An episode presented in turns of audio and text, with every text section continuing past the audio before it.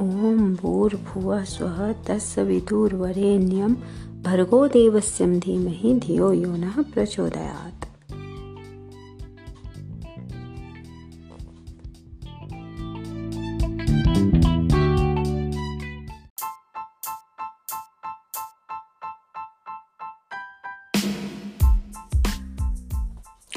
मूर्ख बातोनी, कछुआ, किसी तालाब में कुंभग्रीव नामक एक कछुआ रहता था।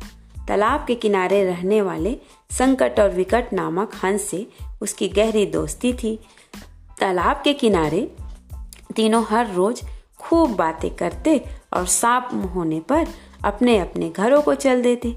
एक वर्ष उस प्रदेश में जरा भी बारिश नहीं हुई। धीरे धीरे वह तालाब भी सूखने लगा। अब हंसों को कछुए की चिंता होने लगी। उन्होंने अपनी चिंता कछुए से कही तो कछुए ने उन्हें चिंता न करने को कहा। उसने हंसों को एक युक्ति बताई। उसने उनसे कहा कि सबसे पहले किसी पानी से लबालब तालाब की खोज करें, फिर एक लकड़ी के टुकड़े को लटकाकर उसे उस तालाब में ले चलें।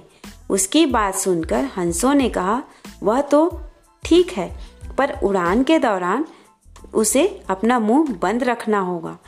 कछुए ने भरोसा दिलाया कि वह किसी भी हालत में अपना मुँह नहीं खोलेगा।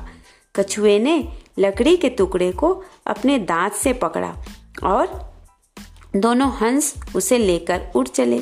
रास्ते में, नगर में के लोगों ने जब देखा कि कछुआ आकाश में उड़ा जा रहा है तो वे आश्चर्य से चिल्लाने लगे। लोगों को अपनी तरफ़ चिल्लाते हुए देखकर कछुए से रहा न गया। वह अपना वादा भूल गया। उसने जैसे ही कुछ कहने के लिए अपना मुँह खोला कि आकाश से गिर पड़ा। ऊंचाई ज़्यादा होने के कारण वह चोट झेल नहीं पाया और अपना दम तोड़ दिया। सीख, बुद्धिमान भी अगर अपनी चंचलता पर काबू नहीं रख पाता तो परिणाम अच्छा नहीं होता।